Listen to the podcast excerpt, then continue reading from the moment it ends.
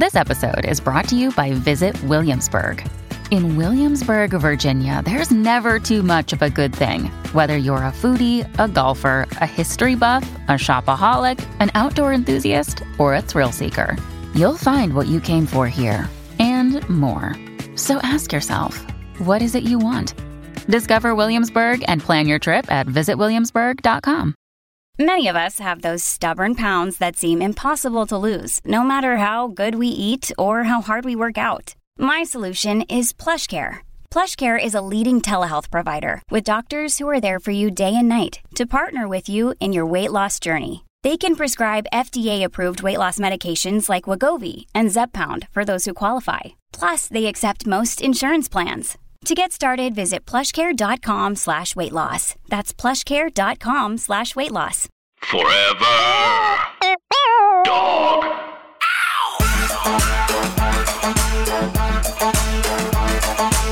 What's up, everybody? Welcome to It's a Mess. This is Caswell. And it's Peppermint. Hey, baby, how are you? I'm good. I'm so excited. I'm just feeling so good. It's finally summer. I'm feeling just so I've been, we've been so busy, both of us. We've been Mm-hmm. busting our behinds, releasing music. I just did Mm-hmm. DragCon. We've been doing it up, and now Mm-hmm. we can finally let the cat out of the bag. Officially, this is it. This is our podcast. This is it. This is it. Love it or hate it. It's a mess. The podcast. It's and official. this is and this is the Pride episode. What a way, like perfect timing. Cause we've been, we've been hitting about this for a long time. Let's do a podcast. When we're going to do it, we, we talked about it in winter. We talked about it in spring. We talked about it in summer. We talked about it in fall. And we still get questions. We still get And- emails and people asking for advice. And we've been sitting on it like these problems are probably already solved, most of them. But uh, I know. maybe not. Maybe not. But I particularly wanted to pull out the questions that revolved around pride or questions coming out of the closet or things having to do with LGBTQ issues. So that's these are the questions that I pulled out that I felt like were would work with a pride episode. So, you know, well, I think before we way- even jump, uh, oh, go- by the way, you look you look particularly beautiful today. You look like Beyonce on her day off. You have that blonde hair with uh, the little bit of Thank root you. action going on. Like we see, this is how like that's how Beyonce flies in planes. So that's what you got. I really like that. I like you Oh, in blonde hair. I feel like I never see that anymore. It's true, you know. I figured I would do a little blondness for the summer. So, um, but before You're we jump, like, I, you know, I feel, I feel pretty glowtastic. Maybe it's that, it's pride. but Fantastic. I like that. before we um, jump officially in and start with the first question, I think it's worth noting that it is not only is it Pride season, but this year, 2019, and this June, uh, 20, the end of June marks the 50th anniversary of Stonewall, Isn't which that is crazy? particularly important. Yeah, that's insane and wonderful. How far have we come? I feel like we've come pretty far. Well, I mean, here we are. I mean, yeah, I, I definitely think we came pretty far. I Do you have any? Well, we we have to talk about some of our pride plans a little bit, real quick. Well, um, I'm going to be in New York City with you. We have a show at the Gramercy on the 28th, which is the day after my birthday.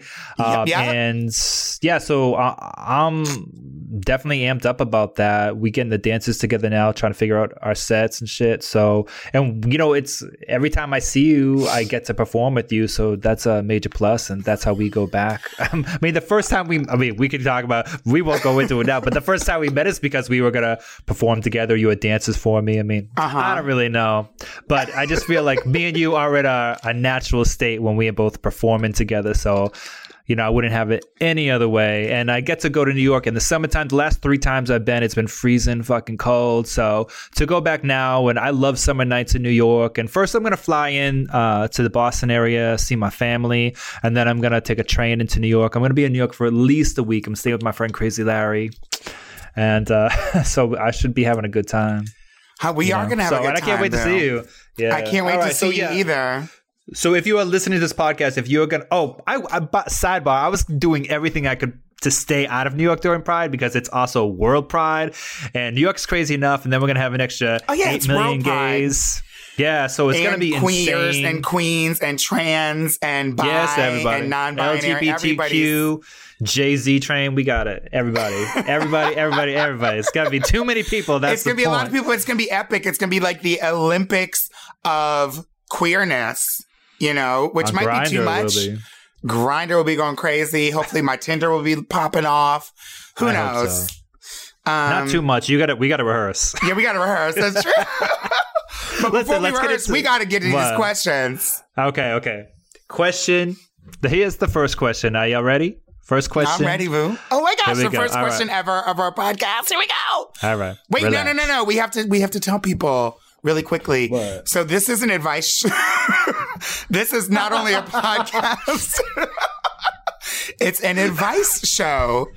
So so this So- this the mess. We, this is the mess, and it's an advice column show. We have we you know people have come up to me all the time and asked for advice. Everybody knows Cadwell Caswell gives really really good advice, and so we decided to kind of put all that together for our first episode. We are just basically answering questions that people sent in to us. They have things going on in their life, their job, their work, their play, whatever. We're going to answer the questions, and as Caswell said, today's questions are particularly gay or queer centric in honor of pride and people what Right. do people need to do to get the questions to us You can write into us by hitting us at our Instagram, which is It's a Mess Podcast. So I T S A M E S S podcast. That's our Instagram. and send us a dm on there hmm hmm and then we'll answer your questions Yes. okay so let's do the other one okay so tell everybody how they can reach us and how they can send in questions to us Well, you can reach out to us by hitting us at Ask Kaz and Pep at gmail.com. All right, so that's how you write in, and um, you uh, you know send in the questions, and we will answer them to the best of our ability. But just disclaimer: neither one of us is a pro- licensed professional psychologist or doctor or clinologist or clinic whatever. So you want to you know make sure that these this is just for entertainment, and this is what we We're would do if we were in your shoes. Yeah, we're we're trash. We trash. we don't know nothing. We give we ain't really know nothing, but we're gonna try to give you advice from the heart with this Okay. first question. So let's Hit it. get into it. Okay, so this is a very special moment. This question is going to be read by none other than Willam from Race Chaser. Hey girl, hey, what's up? Welcome, neighbor, to the podcast game. I can't believe you're actually having me as your first celebrity guest. I just want to remind both of your listeners to tune into Race Chaser every week. Um, okay, so anyway, I'm doing a dramatic reading of your very first advice question, so here goes. Cue music. Dear Kaz and Pep, I'm a 36 year old gay man living in Texas. For the past four months, I've been exclusively seeing a guy who's around my age. We met online. He's really hot and the sex is exceptional. He has a really nice dick, which is a major plus. Besides the sex, we are compatible in so many ways. We're both into the same music, cars, video games, smoking weed, movies. I know it's only been a couple of months, but this could be a stable relationship because we already respect each other as friends and as lovers. Here is the mess. He's partly still in the closet. What I mean by that is only people that know he's gay are gay. The people at his work don't know he's gay. His family members don't know he's gay. The only people that know he's gay are his gay circle of friends. I keep telling him that he's in the closet and this is going to be difficult for us, but he claims that he's not in the closet. He claims that he's out to himself and to everyone that needs to know knows. I heard him on the phone talking to his brother and his mother about me, and he always refers to me as his friend. Long story short, even though I feel this could possibly be a successful relationship, I find myself having to go back into the closet in order to appease him. What should I do? Can this relationship work? Let me know what you think. Torn in Texas. Woo! Um, well, look, as a queer person, we've all been in the situation. We've all had to, most of us have had to deal with the closet at some point or another. And it's really a really kind of, it's weird for being like on one end of it. I remember being in the, look, I came out twice, right? And so being in the closet has been the most, like before you actually step out of the closet, it feels like it can feel like for me it felt like one of the most scary things almost like i could have died from just the anxiety alone of it. And then on the other side of it you know being out and open and just able to like deal with all the real stuff in life is so cool because you know look life is a whole bunch of r- real mess. It's a bunch of mess that we're we're always in. And so dealing with like closeted issues is really tough. And and so i remember like the second time i came out um I was just kind of emerging slowly out of the closet as a trans woman. And I was already in the queer community. I was always already in the Mm-hmm. gay scene. So people, you know, you you might think, oh, that's so simple. But it was weird because I I was Because you were already only- doing drag. I was already doing drag. And so I had Right. to come out not only when uh, eventually when I was ready to come out as trans, I not only had to come out to my friends and family, like my family and people that were in the hetero cisgender world, I also had to come out to people that were in the gay cisgender world. And Right. Th- there were I remember getting a lot of kickback from people. They're like, "Wait a minute, you're a queen, and we will accept that, but you're not trans, are you? You're not trying to be a woman, are you? What?" And that was really scary because I saw lots of trans girls around me lose their jobs who who had been queens working in the gay scene before, um, and so I was terrified. And I remember I had one, I had one outfit. I didn't have two. I had one and I had I put it on and I was like, okay, I need to leave the house to go get some f- stuff from the thing, from food to the store, and I couldn't even leave the house. I was terrified to leave the house because I was afraid that you know people were gonna like be able to under like people were gonna I was gonna be obvious and that people were mm-hmm. gonna spot me and they were gonna point their fingers. So I know that fear of losing your job, losing your livelihood, mm-hmm. losing. I know that's real. And to be honest with mm-hmm. you, most of the guys that I date, all of them that I date, have identified, have have dated, have identified as heterosexual, and they are because I'm a woman, and I date men. But it, there have been some who have been like, I'm cool with meeting you and your friends and your trans friends and your gay friends, but I'm not introducing you to my family. I'm not introducing to you my boys who watch football. And so that's been a very real thing. So I can understand what you're going through. I say all that Right. to say, confused in Texas, that um, I'm.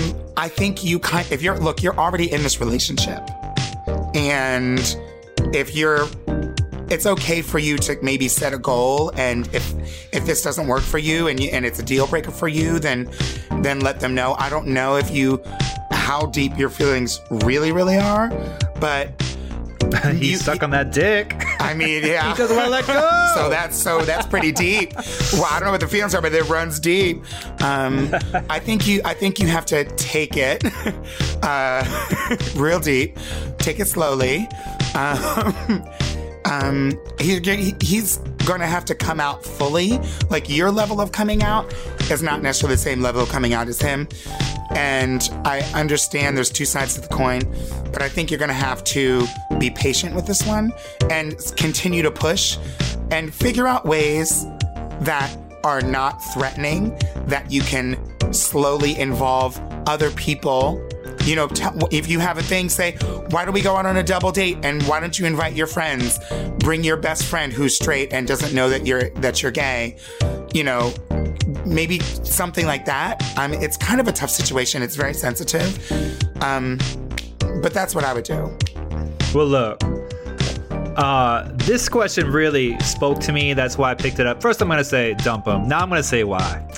Like, look, like you will never be in a fulfilling relationship. You will never be in a fulfilling relationship if you are not both on the same level as far as being out of the closet. I could really relate to this question because I had dated somebody a couple years ago and they were out to some people, and because they knew that they were gay, that was enough of uh, being out of the closet for them. But, you know, I'm not saying everyone in your whole lineage has to know about your sexuality, but the people that are part of your life that you share your life with really do. And if you're holding back, then you're truly holding back who you were. And mm-hmm. One of the reasons this spoke to me is because when I was I was dating somebody, and when he would speak to some friends that didn't know that he was gay, uh, and he would uh, you know he would talk about me without really saying if he was seeing me or I was his boyfriend and things like that. It really made me feel like right. So it made me feel like oh this is something I need to shut up about, and it truly made me feel like I was back in the closet. Like I got those feelings again that I hadn't had in like 15, 20 years. So. it's really suffocating feeling when you feel like like like if he's going to invite friends over and they can know this but they can't know that it just to feel that there's a secret that you have to live by is a truly suffocating feeling and you're never really gonna get what you want out of the relationship because what you want out of a relationship is just to like relax and be who you are and no one worries about no one worries about um, the thought of being gay, being wrong, or being out of the closet, or what people are going to think. So it's really like a, a, a fucked up situation to be in. I, and I say, you know, you should you should explain to him how this makes you feel because he can probably relate on some level because um, at some point he was in the closet completely. So if if those feelings are coming back that he can relate to, you should just let him know that. But also like y'all still can still be friends and you can still smoke weed together and play video games together and listen to Which music means have sex. yeah, and you could even have sex with him too, but you should let him know that it's it's he's he's not gonna get everything out of you unless he comes clean to the people that are in his life. Like it's not gonna be like you can't give an ultimatum like you have a week to come out to your mom, you gotta do this, you gotta do that. But you should let him know how it affects you. So then when the relationship does fade out, he knows that his actions are the cause of it. Because he's gonna have to learn that he's not he's gonna have a hard time having a fulfilling relationship with another with another gay guy unless he finds another gay guy that is also in the closet in the same way that he is. I mean, that might be what he wants, you know. But I, I, I think I think the common problem is people think that just because their foot is out of the closet that they're out of the closet, or just because they Well- know that they're gay that they're out. You you are right about that, but I this I mean this is clearly not the same situation. But for me, I had to come out of the closet even a third time because I was already out as trans to mm-hmm. my best friends, to you. But then when I went on Drag Race, I had to come out of the closet again to the world to people who had never met me, and so it really is kind of it's weird. Like, do you have to like every room you walk into have to be screaming about you know look at me or you know I don't know. It's it's it it really does bring home that question: Who really do you need to? Who needs to know? But what the truth is, is if you have a partner or a lover, someone that you live with who is your boyfriend or your girlfriend or whoever, eventually they deserve to be able to be a part of your life. And being a part of your life means meeting your friends, meeting some of your family, and that is going to mean some real honesty and, and coming out. You know, So I, I would I would bring up the I would bring up the feelings that he must have had before he came out of the closet to himself and tell him that this is what you're going through when mm-hmm. he doesn't want his mom to know, he doesn't want his brother to know, he only wants some friends to know because going back in the closet sucks and it's a suffocating experience and I wouldn't do it. And that's what I'm gonna say. And based on my experience, just keep the dick going, you know? keep the sex, keep smoking weed, become friends with him. You guys actually might become very good friends. I mean, most most of the guys that I end up you know, dating, we end up being really good friends after, and sometimes friendship is just better, and that's how I feel. All right, let's do the next question. you, want to read the next question? Well, wait, no, I, I would like to know what happens. Um, will you write back in and let us know, like, what did you end up doing? Did you dump him? Um, did you, are you just gonna have sex with him forever and not, and keep it a secret? Let us know. Um, okay, next question. Bye, confused in Texas. Let us know what happened. Bye. Uh, right. all right, here's the next question. This next question is being read by Bonnie Milligan. Dear Kaz and Pep, I would really like to know what one thing about you would get your gay card taken away if the LGBTQ community found out about it. You know the first thing that came into my head when I saw this. Okay, I got. I'm gonna say something. Okay. I never saw Hocus Pocus. and every time I tell somebody gay that, they like flip out at me. And the truth is, I started watching it. I think that movie is whack as shit. like it was like so slow for me. I felt like I was watching a play. Like I just could not get into it. And I like Bette Midler and SJP. I just not feeling that movie. It's like so. It's just like way too like 90s cornball for me, and I, I don't know. That's how. Like I don't know. I just could not get into it. And all this like, girl, do you, what are you fucking rapping? That's going into my ear right now. You? I just I couldn't get into it, and like Bette Midler's makeup really just fucks me up. With, those, with, those, teeth. mouse teeth. it looks like Yeah, rat with those teeth. with those chimp chipmunk teeth and shit, looking like a rat on the L train. Like I just could not get into that movie. And I don't know. Everyone always talks about how fierce it is and how it's like, like, like gay camp. I can see the camp value in it. It's camp. But, and I, you know, what, I would maybe I, I probably would have liked that movie if I saw it when I was five. But I saw Well, it when I that's the point. Most of the people who saw the movie were five when they saw it, and something spoke to them. Uh, yeah, no, I'm not saying the adults that watch it now that watch it in in reruns. I'm talking about Yeah. the people who watched it for the first time. Everybody who's an adult now saw it for the first time when they were kids. They did. And, you know, look, I never saw it either. So I would not, Really? re- yeah, I would not revoke your gay card. all right. You're All right, still pretty thank gay. Thank you, thank you, thank you Um, for but- being in my that's, corner. That's the that's that that's your thing. That would That's revoke mine. your gay card. I got a boring answer. No, I mean it's kind of like you know. I mean, I don't know. Look, I actually have a. a I, I don't know what would look revoke my. I have a little bit of an issue with the question because I'm not gay, right? I'm a. I'm. I'm not. I'm in the so gay you, world. You don't have a I'm gay. not- So you don't have a gay card. Is what you're saying? I don't know. If I did, I didn't. I mean, I have a I have a pretty queer card. I'll say that. Um, Okay. but I don't know that I have a gay card. Like, let's see. What are my gay cards? I mean, I am a theater queen, Okay. and so that maybe gives me. A, okay, well, that might give me That's a gay card. yeah, okay. You got two strikes against you. That gives you a pretty solid gay card, theater queen. yeah. Um, Oh, I hate And- Rent too. I guess take it away. Oh, take yeah, away. oh God, no, that's a problem. So then, so then, so yeah, so then I guess that's my gay card. But you know, there's certain things that like I'm, I'm, you know, I don't know. As a trans woman, I'm trying to like still pay homage and still honor the gay community while showing, constantly reminding gay folks, because gay folks are same sex loving people. And so there are heterosexual people in the LGBTQ community. Um, and there are non binary people in the community. And so, like, I just want to.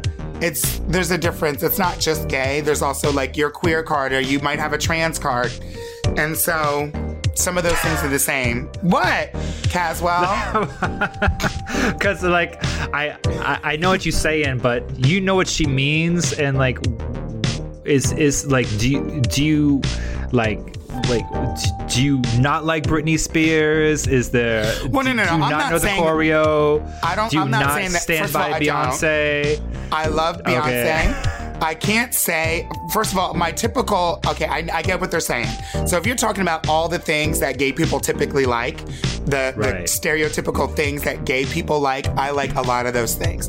Beyonce, you know, Broadway shows, things like that. Is there a gay? Is there a gay ass thing that comes up and you're like, I can't relate. I can't relate.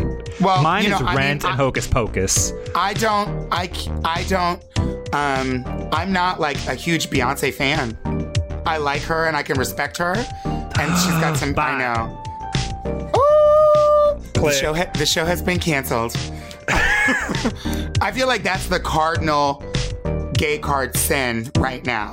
But so this is what I'm saying. Like, Okay. I think the another thing that could get your gay card taken away is folks that don't like drag shows.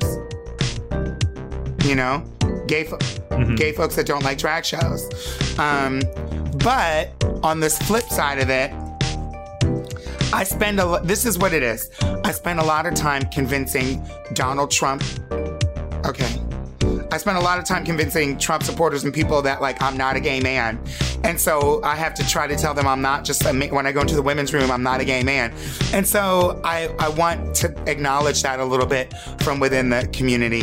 Um, and so that's that's a, a topic and a, a subject that we should get back to. But in terms of like really campy, cheesy, query things, um, I'd have to say I'm not a part of the Beyhive. Um, and so I'll probably be dead tomorrow. Um, so this is also my last will and testament. Um, but yeah, so that's that's my that's my thing. If I had to have a gay card, it would have been taken away by not worshiping Beyonce. All right. Well, I forgive you Thank you. for Do now. I get to read next the next question? Okay.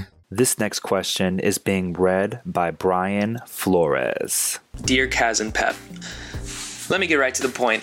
I'm a straight man in love with a trans woman.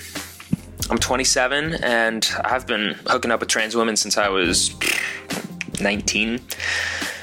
Every uh, every sexual encounter I've ever had with a woman has pretty much strictly just been for sex, but I met this girl that I've actually caught some real feelings for. I gotta be honest, she's uh, she's not the most passable when it comes to uh, appearing as a cisgender female, and I know everyone will look at me screw faced if they they see me with her out. I know for sure I'll be the butt of the joke with all the homies, and some of my family members would definitely stop talking to me. I'm just beyond stressed right now because I know I don't want to lose her, but I also know I'm not I'm not strong enough to deal with the severe judgment I'll probably endure if people find out. Uh, this this question's probably more for Peppermint. I'm assuming you've had some successful and happy, mature relationships with straight men. Um, how how did they get the strength to come out to their family about who they love? Signed, stress the fuck out. Ooh. Ooh. Yeah, you probably do have more experience than me on this. Well, you know, you know, I mean, look, there's there's three pieces of it. I think number one is this is just a relationship question. This is a relationship question that many other relationships have to deal with as well. In terms of uh,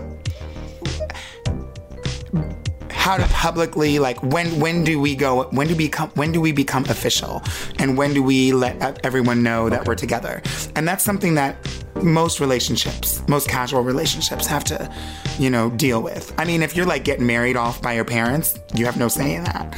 But Right. you know so that's one part of it. And i think that plays into like um you know a, a man's sometimes a man's fear of of, be, of becoming committed or a person's fear of, of committing um and the fear of like taking that leap.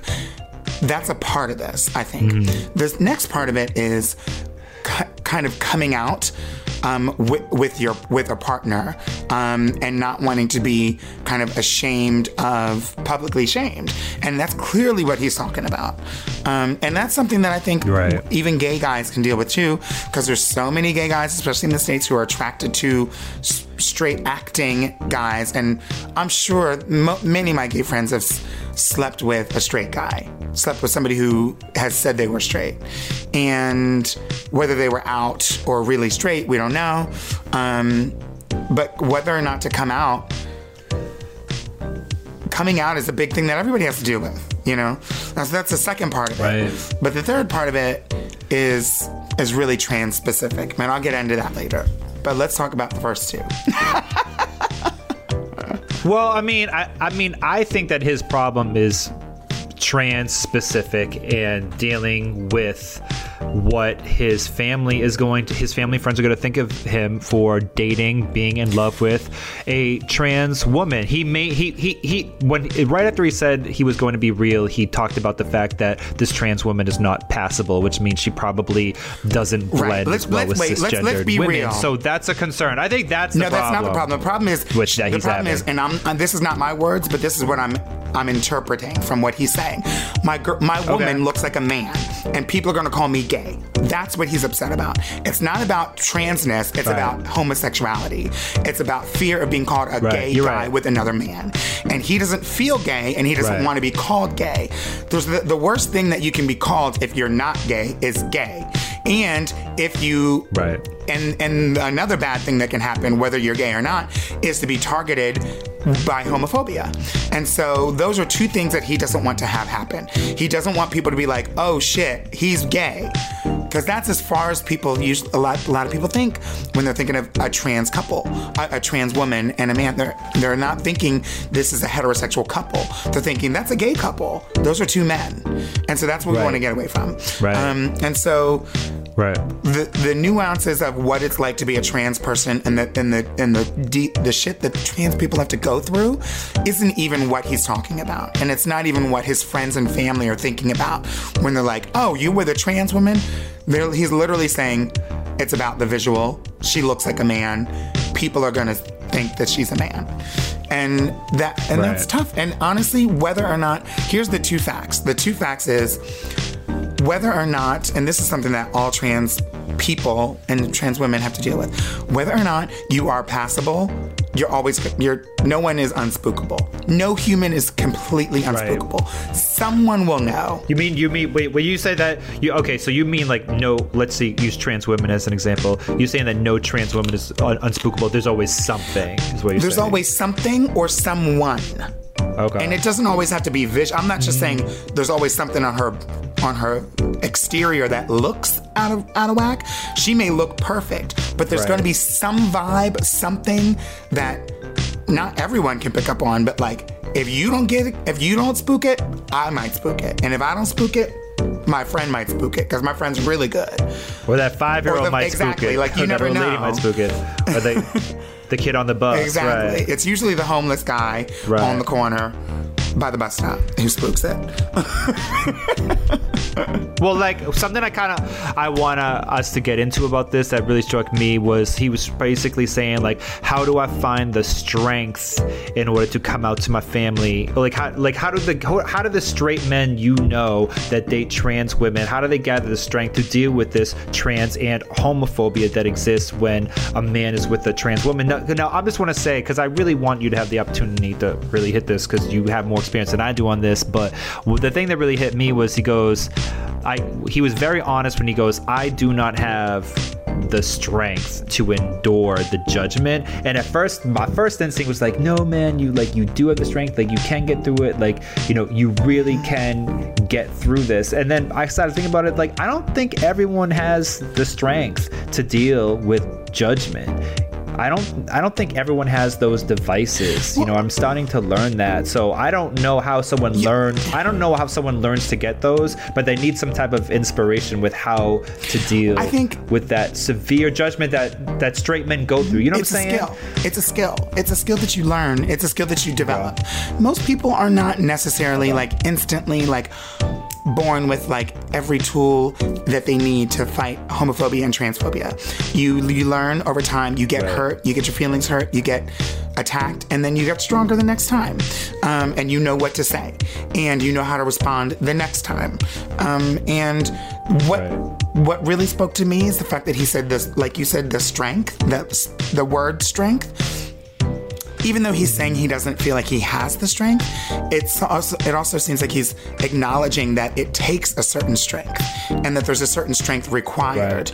And not only by the partner of the trans person, but honestly by the trans person. Because whatever transphobia and Right. homophobia the the partner has to endure, the t- trans person has to endure tenfold and has their whole life. So, boo, you're worried about somebody calling you something because you're with me. You should be in my shoes. You know? Exactly. And so it's it really is great to see that a, a trans amorous, because that's what I like to call these um, people who are have an attraction to trans people and who are, are in or want to be in relationships with trans people are trans amorous, which means they like trans people. Um, it's really great to see a trans amorous guy kind of acknowledging that there's a, a certain strength required because it's not just it's not just, oh, she's cute, let me fuck her, and then that's our life. He knows that there's something more that's Right. required. Um, another part of it that I think is really interesting is this is so, I'm trying to be really quick with this because I know we only have a few minutes left, but it is. It's it's so much to unpack. It's not quite as, as simple as just like ask her on a date or like tell her you love her, um, because one of the things I wanted to say was, you know, a piece that's kind of missing to this is if you are um, a, a- a Caucasian person who is attracted to someone who's Asian American, if an if an if if, if whatever affects that Asian American person, your partner, is going to affect you. And even though you're not Asian, you as a Caucasian person are going to be so involved and so deeply um, invested in your partner's wealth, health, and well being that you're going to go to that march for the Asian American whatever. You're going to do the research that you need to know. You're going to learn what you need to learn to be ready to help your partner. If you are a partner of somebody who's deaf, and you're hearing and you know they have certain difficulties in their life you're you're going to learn sign language or whatever you know you're going to learn what you need to become a part of their life fully everyone does that. And of course, if it's two gay guys, a, a convenience is that you both have an understanding of what it's like to be gay, to be discriminated against, to come out, all those things. And so you already have, you hit the ground running. And so you already kind of have a familiarity. With trans people, our partners, I think it's the only group of people that I can think of who our partners do not consider and do not want to consider themselves a part of our community. They don't want to be gay. They don't want to be going to no gay pride parade march. They don't want to be showing up and letting people know. They don't want to be a part of the community. And whatever affects, if, if healthcare was canceled for every trans person in the world, they would not they'd be well that ain't me and so it really it's tough Right. to to get our partners to step it up the seems like to it seems like to me that the the guys I know that and I will say there's not many, but the ones that I know that actively date trans women, they consider themselves part of the queer community, and in some ways they consider themselves queer just because they're part of it. And sometimes they like you know work in clubs or they DJ or they're always surrounded by a, a lot of gay, trans, queer people, uh, and you know they show up at Pride, and you know I'm thinking of a couple of people I know that uh, work in the club circuit. So I feel like That's new. I think that's a new part of the development. community, but right. You think yeah so? because of yeah 10 20 20 years ago you would not i mean look there's always an exception to every rule but in my experience not the majority Mm-hmm. Right. i can say 99% of the men that i've encountered and the stories of the men that my girlfriends have encountered have been completely cis hetero guys that have been pursuing them and and then folks identifying as queer, heterosexual folks identifying as queer, is a newer development. Maybe it existed 30, 40, 50 years ago, but I think 10, 20 years ago, you were either gay or straight, and that was it.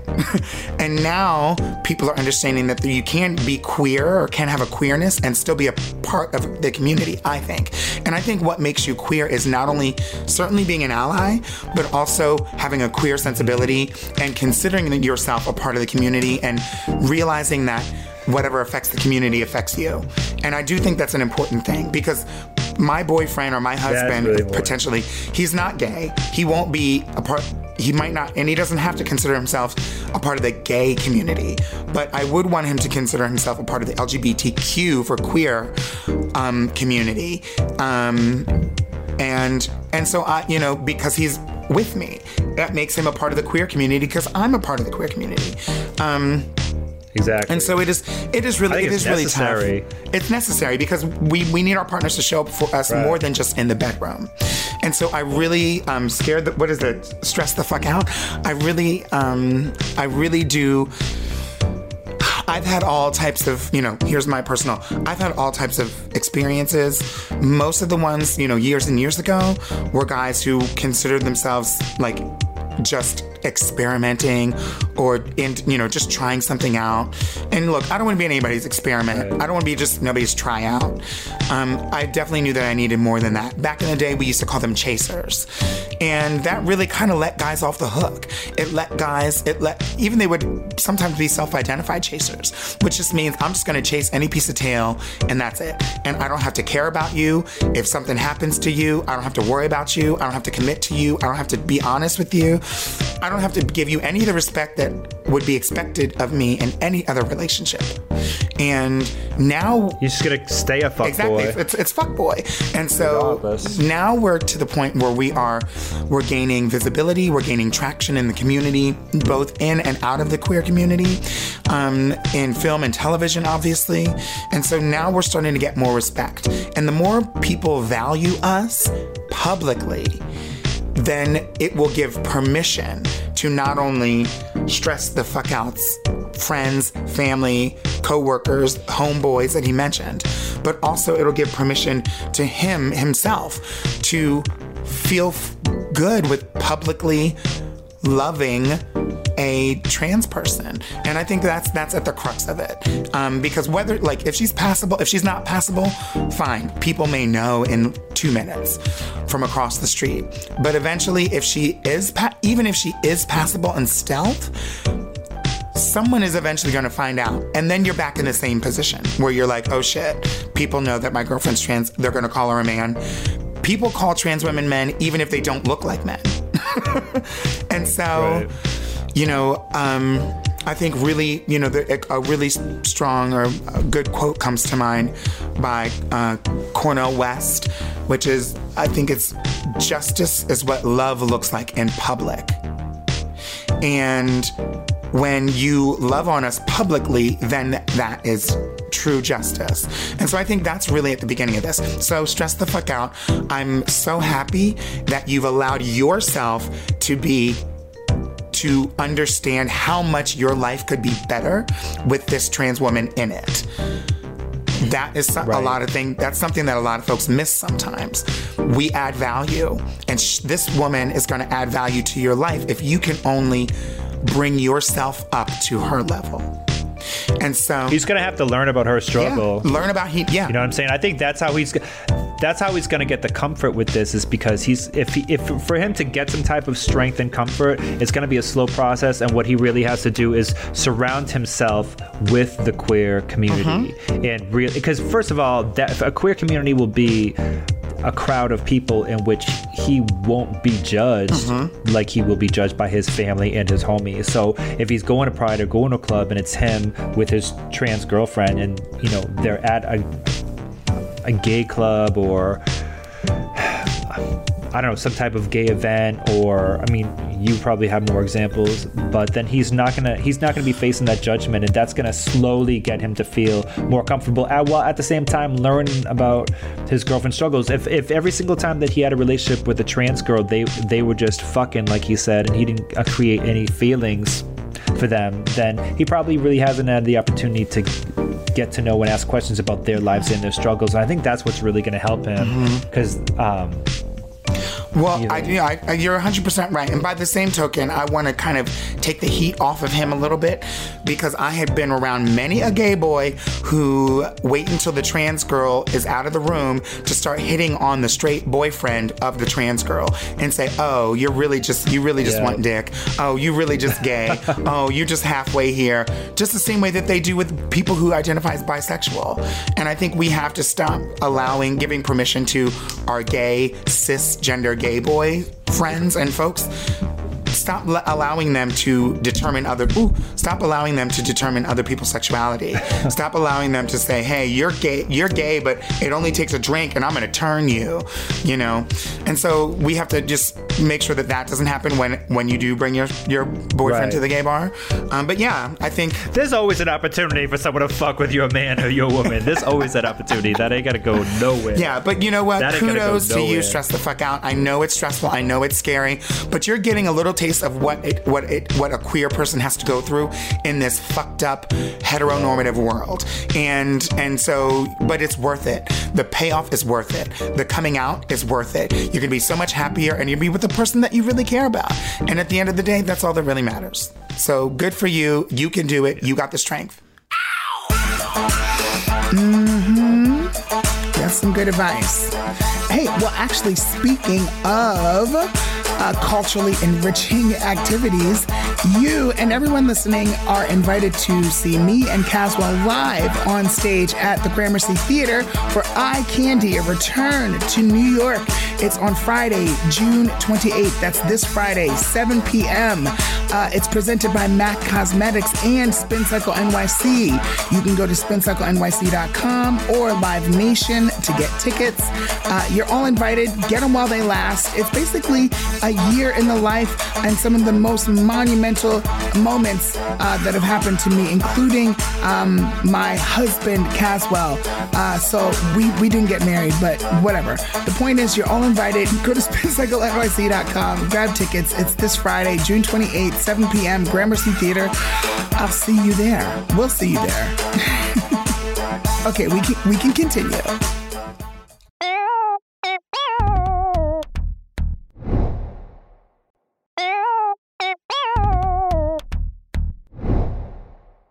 All right, so next question. Okay, next question. This next question is being read by Brian Flores. Hey, Kaz and Pep. Uh, congrats on the new podcast. Uh, I love both of you, and I had no idea that you were best friends. Um, I just want some really quick advice. Um, just a little bit of my backstory. I'm a 38 year old gay white male, and I live in Atlanta, Georgia. Uh, and this June, me and about six of my friends who I've always gone clubbing with are going up to New York City for World Pride.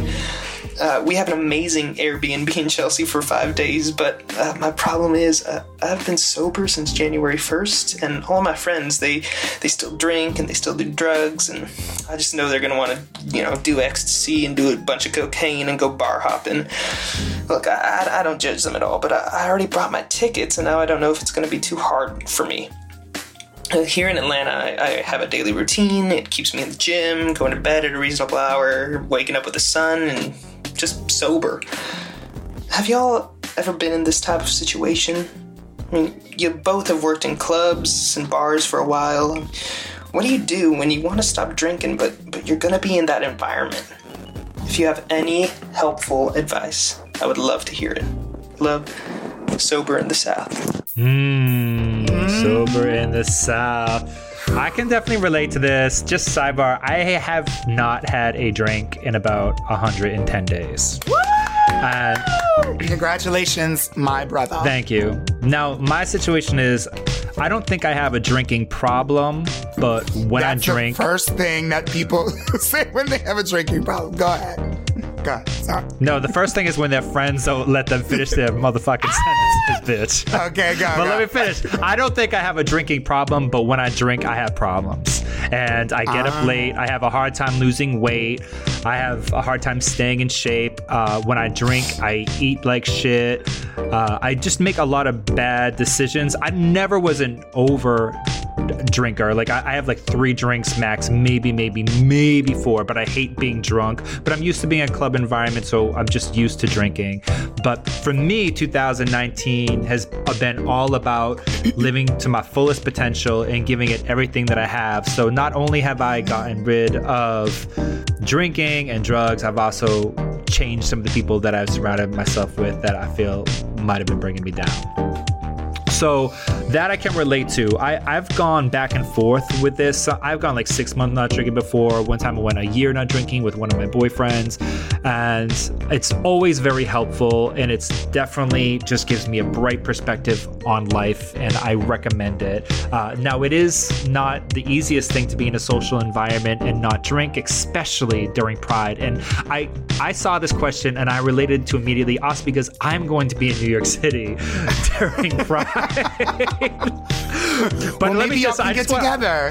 well, they exactly. Now, this is what I kind of want to bring up to you is that one thing I notice about being sober uh, when I am Mm-hmm. out is eventually just through osmosis, I end up meeting everyone else that is sober. Long so one time I was at a big club when I was 22 and I, like I was gonna go out. I was like, look, I'm just not doing ecstasy tonight. I'm not drinking tonight. I'm not getting fucked up at all. I was actually there to see the performer that was performing that night. It was Cyndi Lauper. I think it was for like a Halloween thing, and Junior Vasquez was playing. I mean, this is a long ass time ago. it's not the fucking 80s, God, ah, but it's like Junior. early 2000s. so yeah. So so anyway, but I was, but I remember at like four o'clock in the morning, I'm I'm I'm upstairs, and everyone around me is sober, and we all realized that we all started talking. So it created relationships with other people and actually the right people, you know, as opposed to I'm fucked up, you're fucked up. We have this fake ass connection that the next day we totally forget about each other. So I, I think that if you if if you go, you will find other people that will also be sober and, and not drinking. And you know if you if you want to have a plan b so if you get to the club and after 15 minutes you want to dash because everyone is fucked up and drunk and annoying you don't want to be there anymore that's okay. And you should just let your friends know ahead of time it's like look like uh, it's all good. Party do it all you want but i have keys to the airbnb too so if i feel like bouncing right after don't take offense to it. I'll see you at the crib.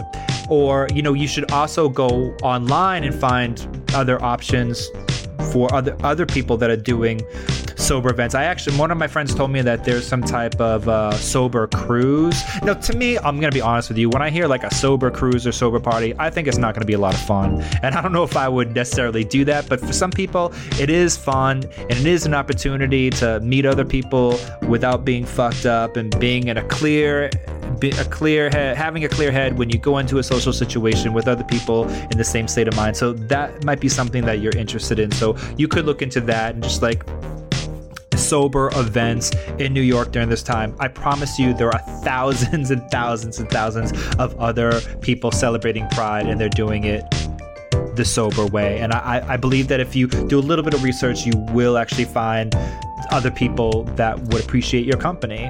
And, um, you know, I will actually be at the Gramercy performing with Peppermint on the 28th if you want to come through, and then I will have a DJ gig shortly after that. So, you know, if you would like to come up to me, say hi, I will gladly go to the bar and buy you a Coca Cola or Shirley Temple. and Peppermint, you don't drink either. You don't drink either. It's true. Um, I. It's so funny just listening to this. It's like it's. This is my life all the time. um, I when I started doing drag, I quickly realized that dr- queens were the ones were the ones who would were getting into clubs and bars with their bags and not being searched. And it took a while for me to put two and two together that the queens were the ones who were also many of them and this is back in the club kid days, back in the 90s when we were doing the big clubs in New York City. Um, the queens were the ones who were selling the drugs. And That And ain't a lie. Yeah, and so I always, I was always um, really like confused when people would come up to me and they'd be like, "Peppermint, you know, can I get some coke?" And I'd be like, "What?" and so I was always so confused. Um, but then, of course, I realized what was up, and um, this is part of the thing. Like when you're in a, a, a bar, club, social environment, people and you know it's always going to be a, well if it's a bar it's always going to be about drinking. And so it people who are drinking and partying they want to know that other, that they're not alone. They want other people to be in on it with them. And so there is that pressure. I've experienced that pressure um you know, just as someone who I've never, not only am I sober, I've never been a drinker. And so I'm, I'm not sober in the same sense that I have dealt with this type of addiction and, and I don't necessarily have triggers in, in the same way. I do believe that I'm predisposed to being an alcoholic. And so I'm, my fear is that if I start drinking, I'll never stop. Um, and so for me, you know, the pressure to drink and to pre- the pressure not to disappoint people around me, not only my friends, but sometimes I'm in a situation where I'm with like the owner of the bar who um, my show is over and I'm waiting to get paid. And he's like, let's go have a drink first. And I'm like, holy shit, I don't want to have a drink with you. I want to go home, but you ha- you're holding my check hostage, so I'll go and have a f- damn drink with you. And then he orders some, you know, um, crack house or whatever drink he's ordering. Crack Um, house. no, it's like remember it's Black House and Cranberry. Remember that? Do you remember those drinks? No. It's Black That's House called and Cranberry. Crack House? It's called a crack. No, I used to do. Have, have you done? You know, like the Incredible Hulk back in the, which was like Hpnotiq and Hennessy. That shit. No. me I I up on the floor. I did have a drink of um, a sip of which I surprisingly liked because I don't like the taste of alcohol. You know that, but I had a sip of um, a Midori sour, and I was like, "Ooh, this is good!" Like it was like Kool Aid. You know, I could drink that. That's and then I had I had one sip and then I was done. And of course, I got like buzzed just from one sip because I was. When did you have a Midori sour? I probably in 1999 or 2000. Shit. Yeah, long time ago. Um, anyway, so I know the pressure. So what what I've done, and this is not going to help you. So I don't know why I'm telling you.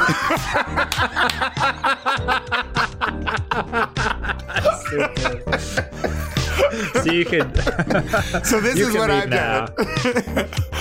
um, when I have that, I usually just um, I usually have in the bars and clubs that I've worked at, I've kind of developed a, a relationship and gotten myself a wingman, somebody in the group that knows that I don't drink and respects that and is w- willing to help me kind of stay not drunk for the whole night.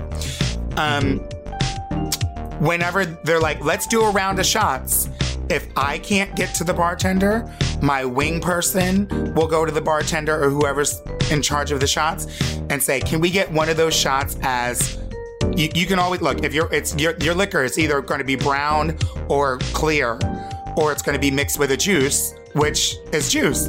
So you just get a glass if it's a red drink you get a glass of cranberry juice. If it's a clear thing you get some water if it's champagne you get ginger ale get Right, you can right. have them make you a, a mocktail that looks like the drinks and shots and then you just don't drink it and if you can't do that i can't tell you how many potted plants have received my cocktail i like Stupid. put the drink to my lips and then i turn and say look elvis and then i throw the the cocktail in the in the in the sometimes i drop it on the floor in the plant.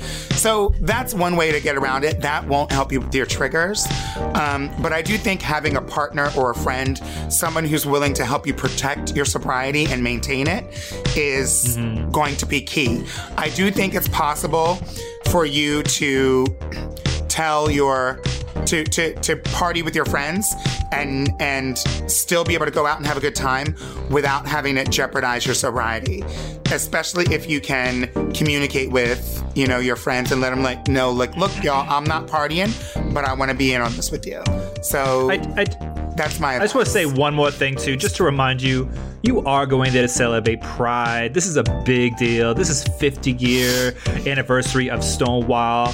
You should be there celebrating the fact that you are gay and you are out, and that this was not something that was easy to do 50 years ago, and definitely 10 times harder, even like 10, 20 years ago. So you, if you are a proud gay man, then you have something to go there and celebrate. And it's truly not all about getting fucked up and taking ecstasy and you know having you know, a two hour relationship with someone that's going to end the next morning. You know, this is about pride. And make sure when you go to New York for this experience, you actually feel that pride, whatever pride means to you, that you get in touch with that. It's very, very important. We've come a long way, and you're going to be able to experience this in a brand new way now that you're not getting fucked up anymore. And You it's know really what? important.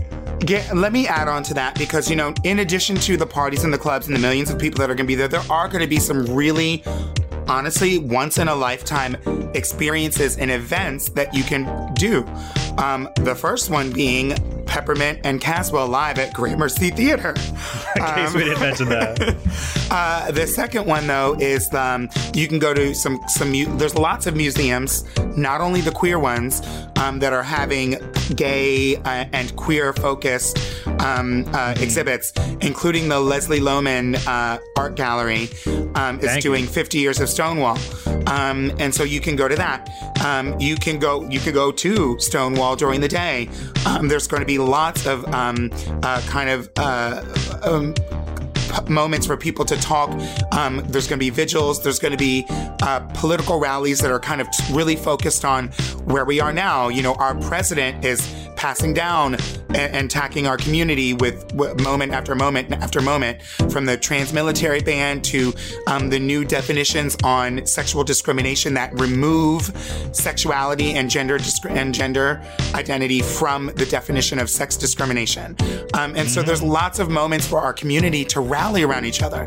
And this is the the, the one of the best time ever to tap into that feeling of togetherness and that feeling of protest that our foremothers, forefathers, and four siblings had when they were throwing the first brick at Stonewall.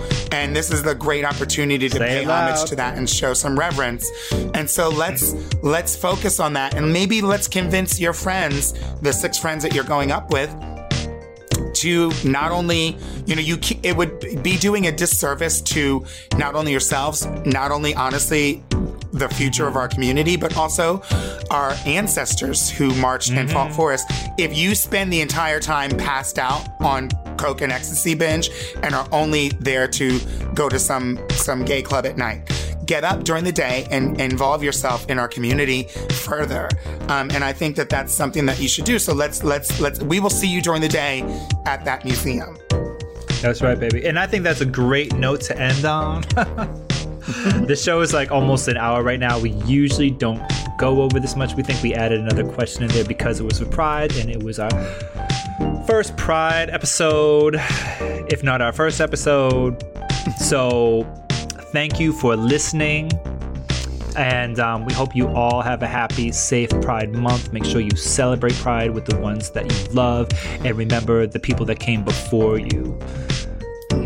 All right, y'all Um, 17 year olds listening who are out, who are out in seventh grade. It wasn't this easy. Mm-hmm. Hello, before. you you 16 year old trans women who have already started hormones and have already had your surgeries, and your parents paid for it.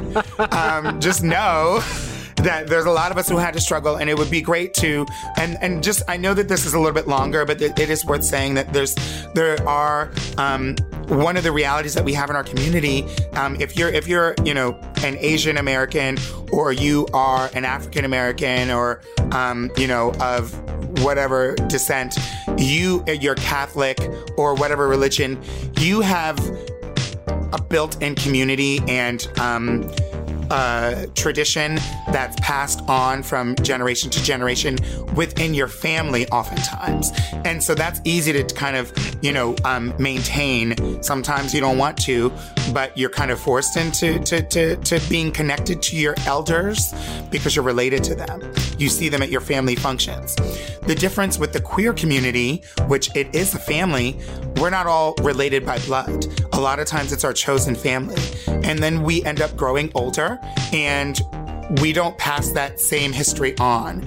So it is the responsibility of you, the 17 year old, to learn your history and learn and make a connection. If you're not in New York City, and you're not at World Pride and you're not at the 50th, at 50th anniversary of Stonewall, you still have the opportunity to connect with queer people, your elders, your queer elders, and really engage with the community and learn about the people that sacrificed so much so that we could take advantage of the things that we are today. And so just, I want to, I also want to leave you with that. It's really important. Um, and what's also important is that you tune in, speaking of your gay and queer elders listen to It's a Mess podcast every week.